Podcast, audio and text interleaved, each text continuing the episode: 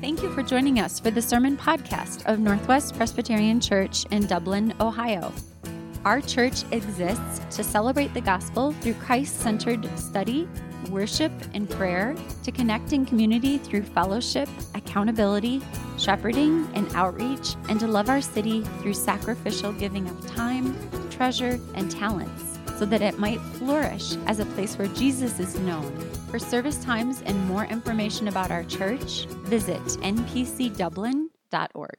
And now, Pastor Dave Shooter let me set the stage for our summer sermon series in the Psalms as you uh, have a chance to come Sunday by Sunday and hear myself and others preach from this passage. It'd be helpful, uh, particularly if you're newer to NPC, to understand that from 2014 onward, generally, uh, we've been studying the Psalms one by one, and uh, which is how it is that we've arrived at Psalm 88 this morning.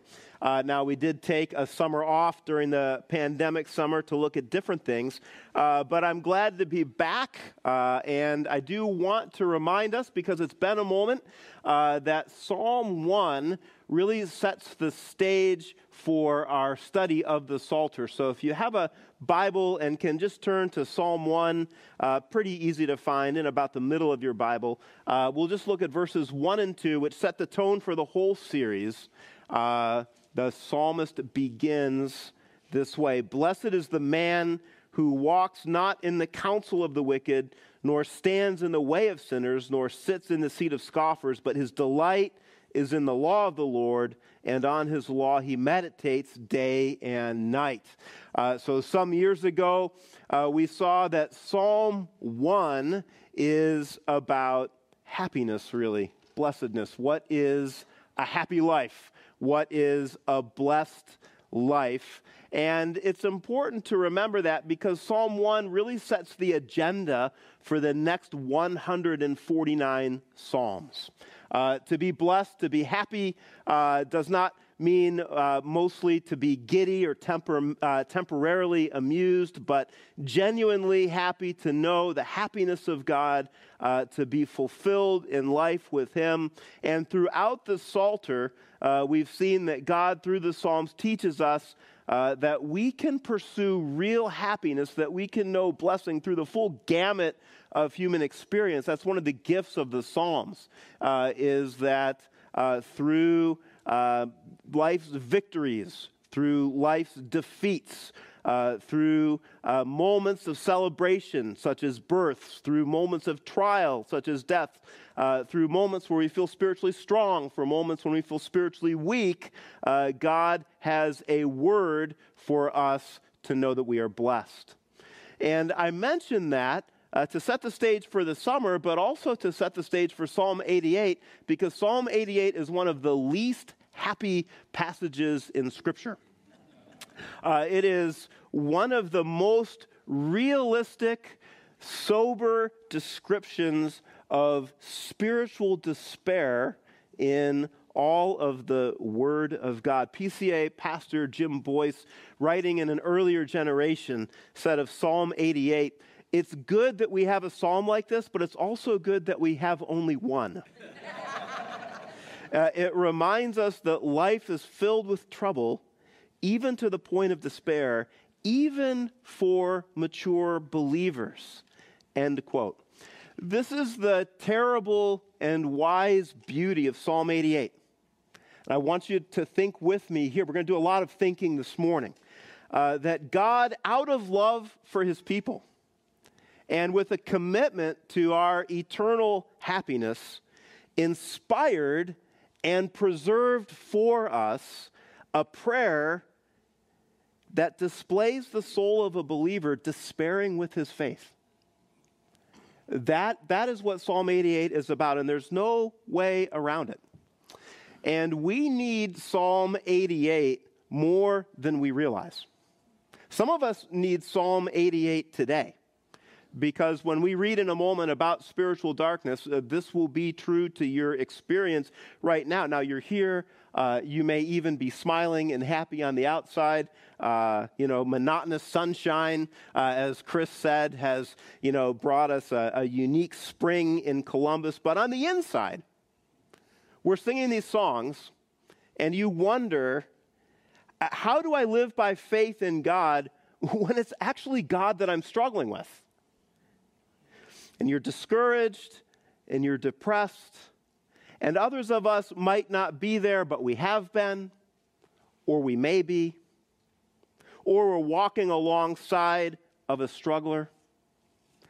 I suggest that the entire American church needs Psalm 88 because we are all exposed to a version of spirituality which I think is sub Christian, which presents God as a benign dispenser of blessings, the good life, for people who try with sincerity to live good lives.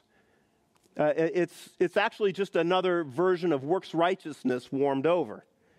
Uh, but, but here's how it goes. Usually, uh, the blessings of life are circumstantial good health, meaningful employment, uh, material goodness. I try hard at work, at school, as a parent, and God blesses. New car, hashtag blessed. And our souls are formed in a fast paced, consumer oriented society uh, so that we are often ill prepared to face substantive adversity with faith. I don't know if this resonates with you or not. But pastors like me uh, can believe that it's our job to make God appealing to customers in the marketplace of uh, religion, and we hesitate to teach passages like Psalm 88 because it doesn't fit the trust God and life will get better narrative. But that's actually less than honest ministry. Not just because everybody knows that life is hard and that we just don't want to think about it, but it's less than honest because God actually talks openly about spiritual despair in the Bible. And, and He gives us a roadmap for how to face spiritual despair faithfully. That, that there is a way to struggle with unbelief in belief, if you will. And you might say, well, that sounds paradoxical. That's Psalm 88. And he expects us to use it. And this makes the opening worship note for Psalm 88, which we'll come to, so curious. But if you have your Bible open, look at this. This is the header note uh, that they attach to the psalm a song, a psalm of the sons of Korah to the choir master, according to Mahalath Leannoth, a maskil of Heman the Ezraite, a song. That's a lot of crazy words in there. To the choir master. But here's the thing they didn't just expect Psalm 88 to be read, they expected it to be sung. Where? At church.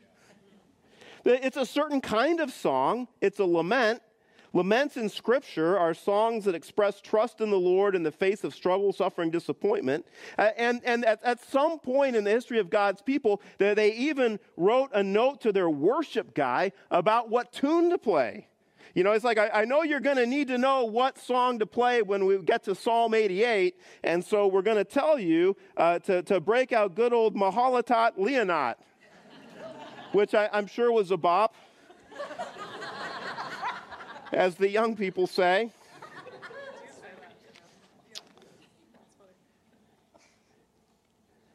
So, so they, it's as if God knew that his people were going to struggle from time to time. And, and he gave them a whole song to sing about it so that they could struggle faithfully because life is hard. And the spiritual life, the Christian life, does not always make sense. Here's the outline for the next period of time. Uh, I'll read the psalm. I want you to stay seated. I want you to hear the psalm. I want you to feel the psalm. Uh, if you want to close your eyes, only I will know uh, since I'm looking at you. It's not weird. Uh, but I, I, want you to catch the emotive impact of this psalm. And then uh, we will unpack it in three different ways. So here is Psalm 88, the word of the Lord. O Lord God of my salvation, I cry out day and night before you. Let my prayer come before you. Incline your ear to my cry, for my soul is full of troubles, and my life draws near to Sheol. I am counted among those who go down to the pit. I am a man who has no strength, like one set loose among the dead, like the slain that lie in the grave, like those whom you remember no more, for they are cut off from your hand.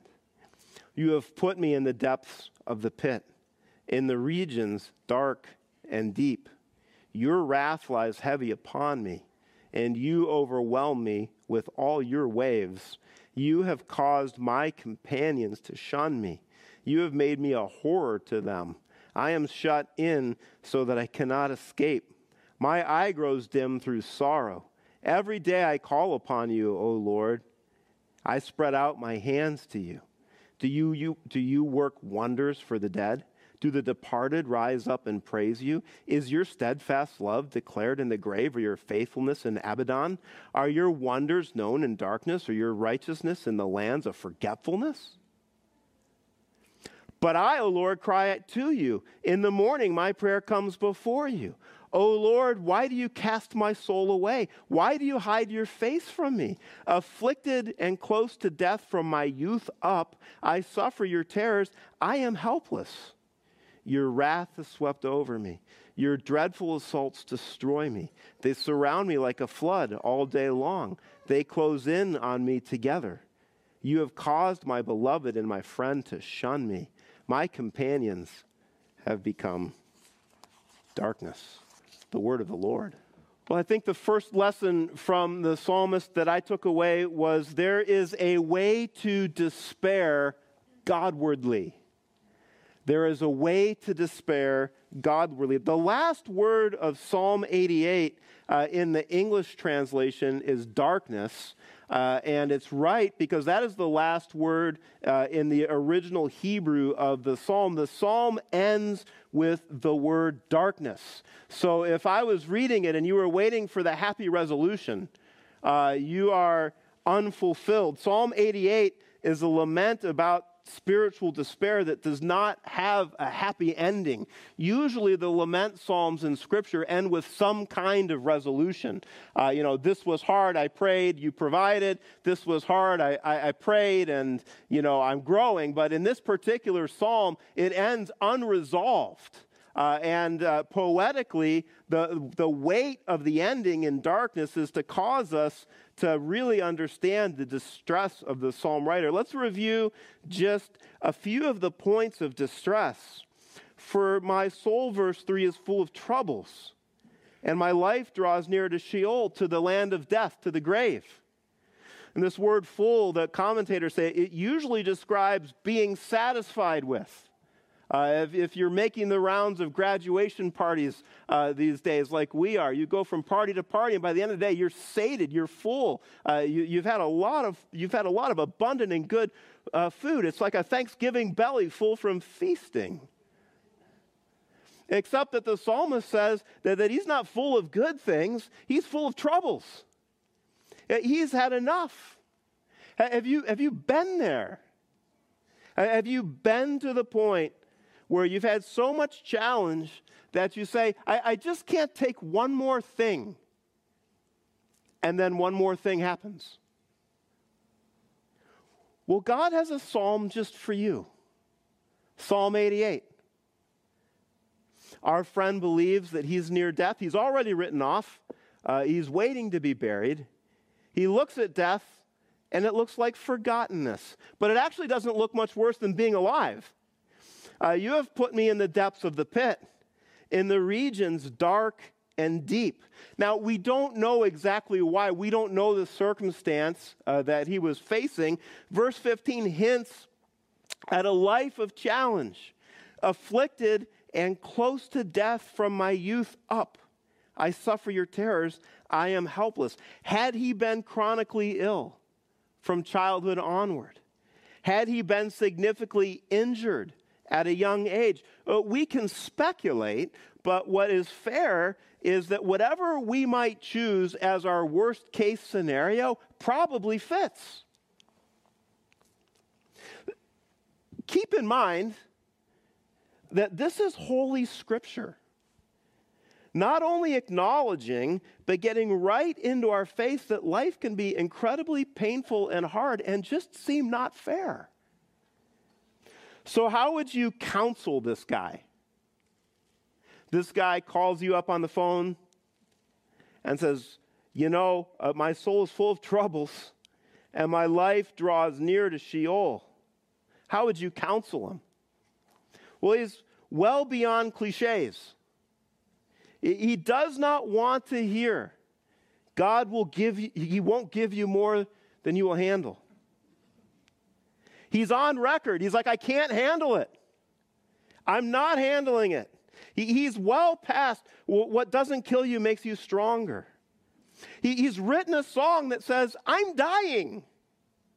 And, and he won't accept, you know, God's got to have a plan for this. Because, as we'll see in the next section, that's exactly what he's worried about that God doesn't have a plan.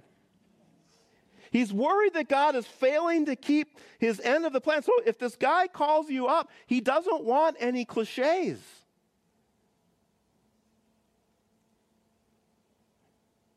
It seems that some of his friends ran out of words, if not compassion. You've caused my companions to shun me. You've made me a horror to them. Now, we might not have a consoling word for him, but he has a word for us. And the word is how he despairs.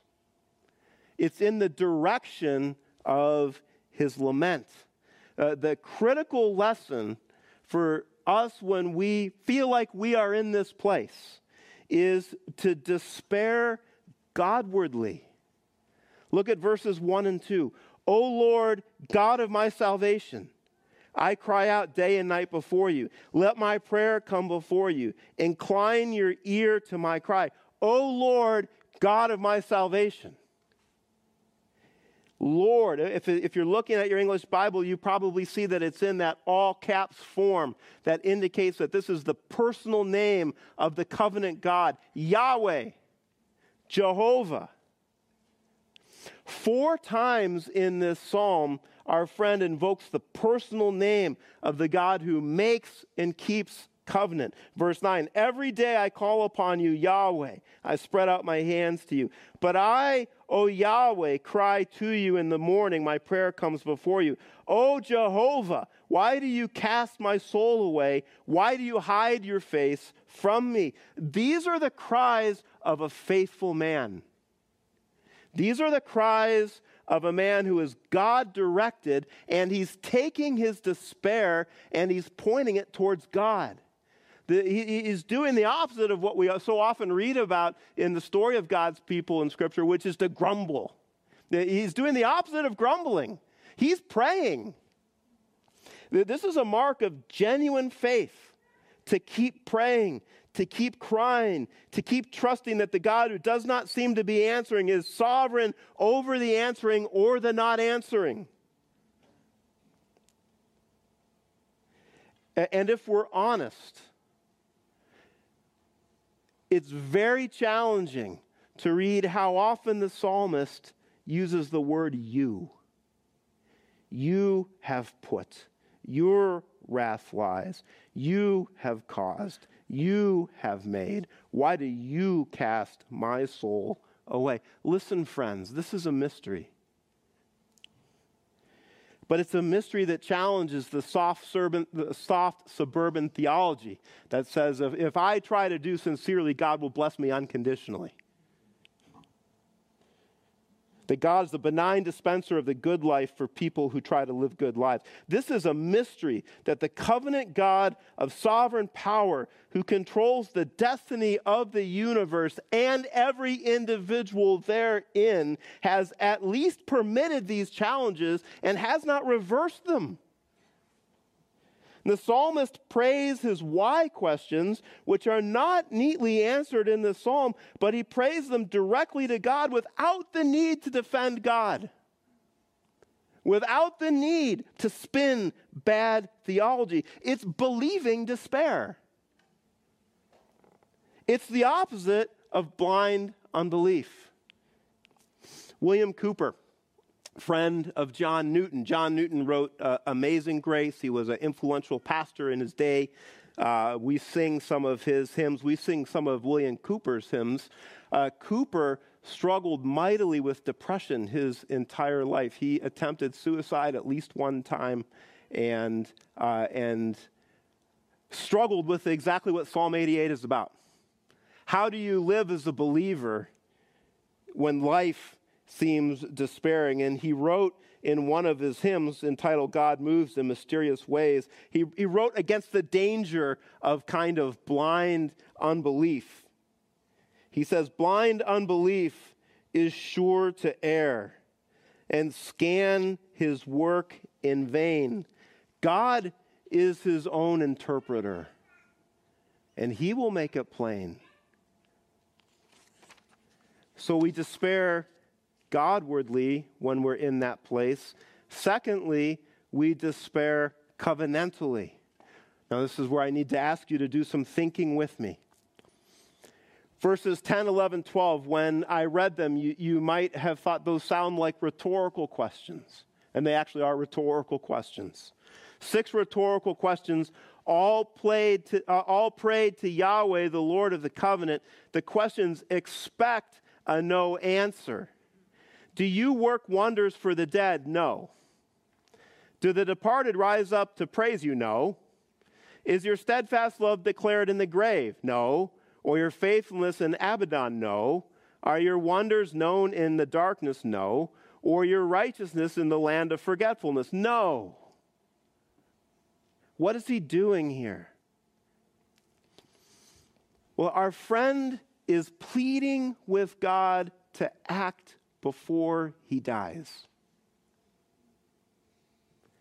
I was greatly helped by one pastor's comment, and I need us to get this right, I think, because there is actually an ocean of hope here if you think it through. Here is the comment The reason it's necessary for God to act before death for the psalmist comes in rooted in the earthly nature of the blessings of the covenant, Deuteronomy 28, etc. The blessings of the covenant are a demonstration of God's favor and are manifested in a tangible way in the life of Israel. End quote. His questions don't mean, for example, and think with me here, his questions don't mean that he doesn't believe in life after death. His questions are based on the covenant promises that he knew at the time in history in which he lived. And the covenant promises that he knew at the time in history in which we in which he lived were such that the Lord promised to bless in visible ways his obedient people.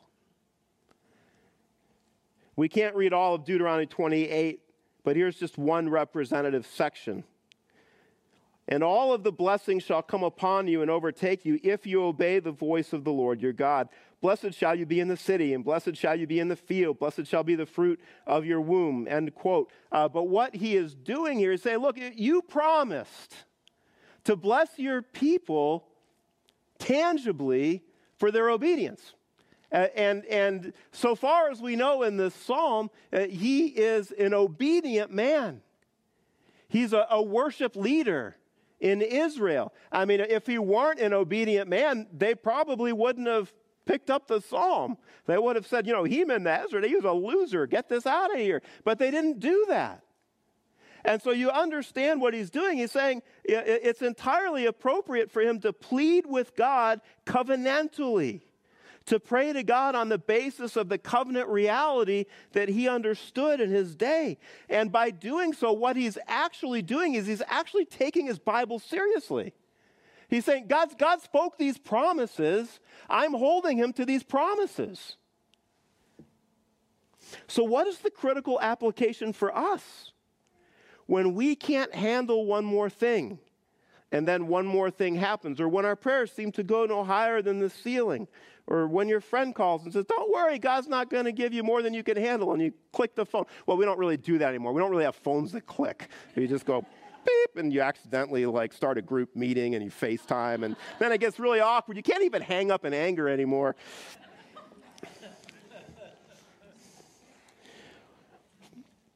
Hear me out. For Christians, This means we will voice our spiritual despair most accurately, not in light of the old covenant, but in light of the new covenant, of which the Lord Jesus is the mediator, having offered himself as the sacrifice. So that John Calvin in the 16th century can equate the pain of our psalmist to the unutterable groanings known only to the Spirit described in Romans 8 and 26, where Paul writes, Likewise, the Spirit helps us in our weakness. For we do not know what to pray for as we ought, but the Spirit Himself intercedes for us with groanings too deep for words. Calvin says our, our guy is in this place. But I'd like to suggest to us that some short verses later, Paul on the basis of what Christ has achieved for the church in the new covenant, tells us how to despair covenantally when we cannot articulate our prayers. That, that we don't need to despair of God's posture towards us. What then shall we say to these things? Paul writes. If God is for us, who can be against us? He who did not spare his own son, but gave him up for us all, how will he not also with him graciously give us all things? Who shall bring any charge against God's elect? It is God who justifies. Who is to condemn? Christ Jesus is the one who died. More than that, who is raised, who is at the right hand of God, who is indeed is interceding for us. What shall separate us from the love of Christ? Another rhetorical question. Nothing. Shall tribulation or distress or persecution or famine or nakedness or danger or sword, as it is written, For your sake we are being killed all the day long, we are regarded as sheep to be slaughtered? No. In all these things we are more than conquerors through him who loved us. For I am sure that neither death nor life, nor angels, nor rulers, nor things present, nor things to come, nor powers, nor height, nor depth, nor anything else in all creation will be able to separate us from the love of God in Christ Jesus our Lord. Amen. Some, many, possibly all Christians will have moments of real despair. The psalmist teaches us to come before God and voice the full extent of our despair on the basis of the fullness of what God has revealed to us. And the fullness of what God has revealed to us is now at this point in history located in the achievement of Christ and his death and resurrection and ascension. So now we can pray our despair and we can say, I, am praying this, but nothing will separate me from the love of God in Christ. So we pray on that basis. We despair covenantally, which, uh, which gives us hope because, thirdly, what we will do if we do this is we will despair Golgothically. Like, well, there's an interesting word. I'm actually inventing that word. if it trends, you can say that you were there. despair Golgothically. So I'm inventing the word Golgothically to refer to where Jesus was executed. And I think in our moments of despair, we despair Golgothically because it's Jesus who experienced the full weight of Psalm 88 so that his people won't have to experience the full weight of Psalm 88. I, I have one uh, commentary in my home library that is uh, about the, the ancient church's use of the Psalms. a guy in the 19th century traveled around uh, the, the ancient world and collected worship traditions from the ancient church. And uh, what's remarkable is in reading through how the ancient church read Psalm 88, they all said, This is about Jesus. Uh, the, Psalm 88 is about Jesus. When in advance of the cross, Jesus prayed, My Father, if it be possible, let this cup pass from me. Nevertheless, not as I will, but as you will. His father's answer was to not let the cup pass, but to strengthen Jesus for it. If you were to go back and read Psalm 88 the next time that you do, if you put Jesus into the voice of the psalmist, you will have a remarkable experience of feeling the weight of what Jesus encountered Golgothically. Let my prayer come before you. Incline your ear to my cry, for my soul is full of troubles, and my life draws near to the grave. You've put me in the depths of the pit.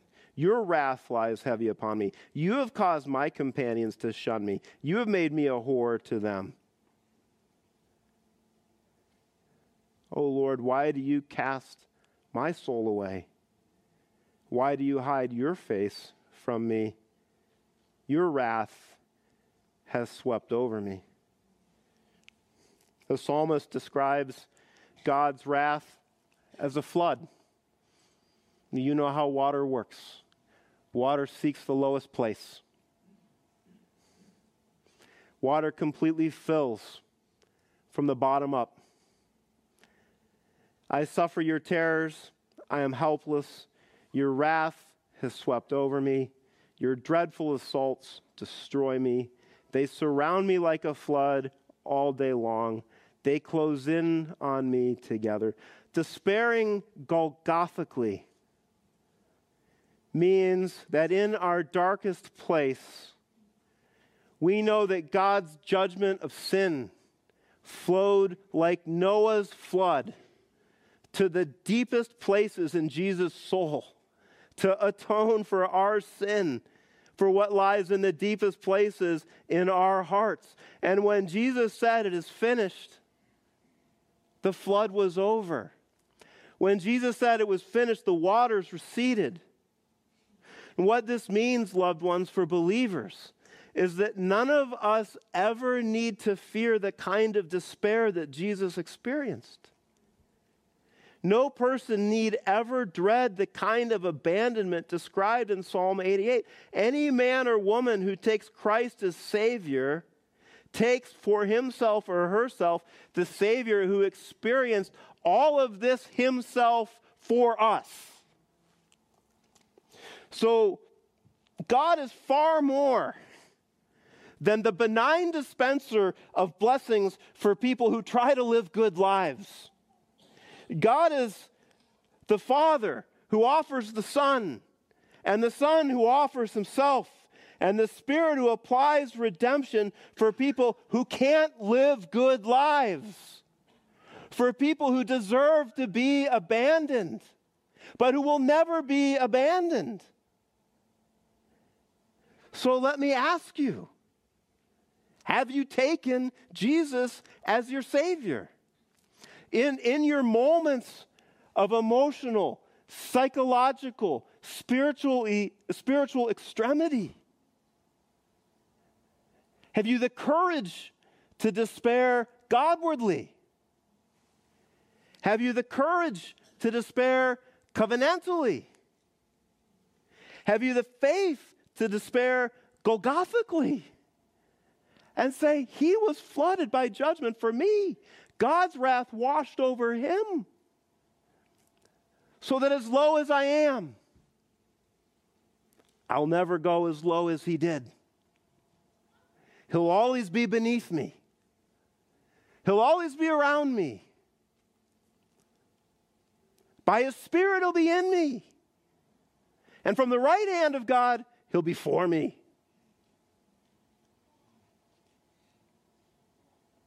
If you haven't, why wouldn't you? What would keep you from that?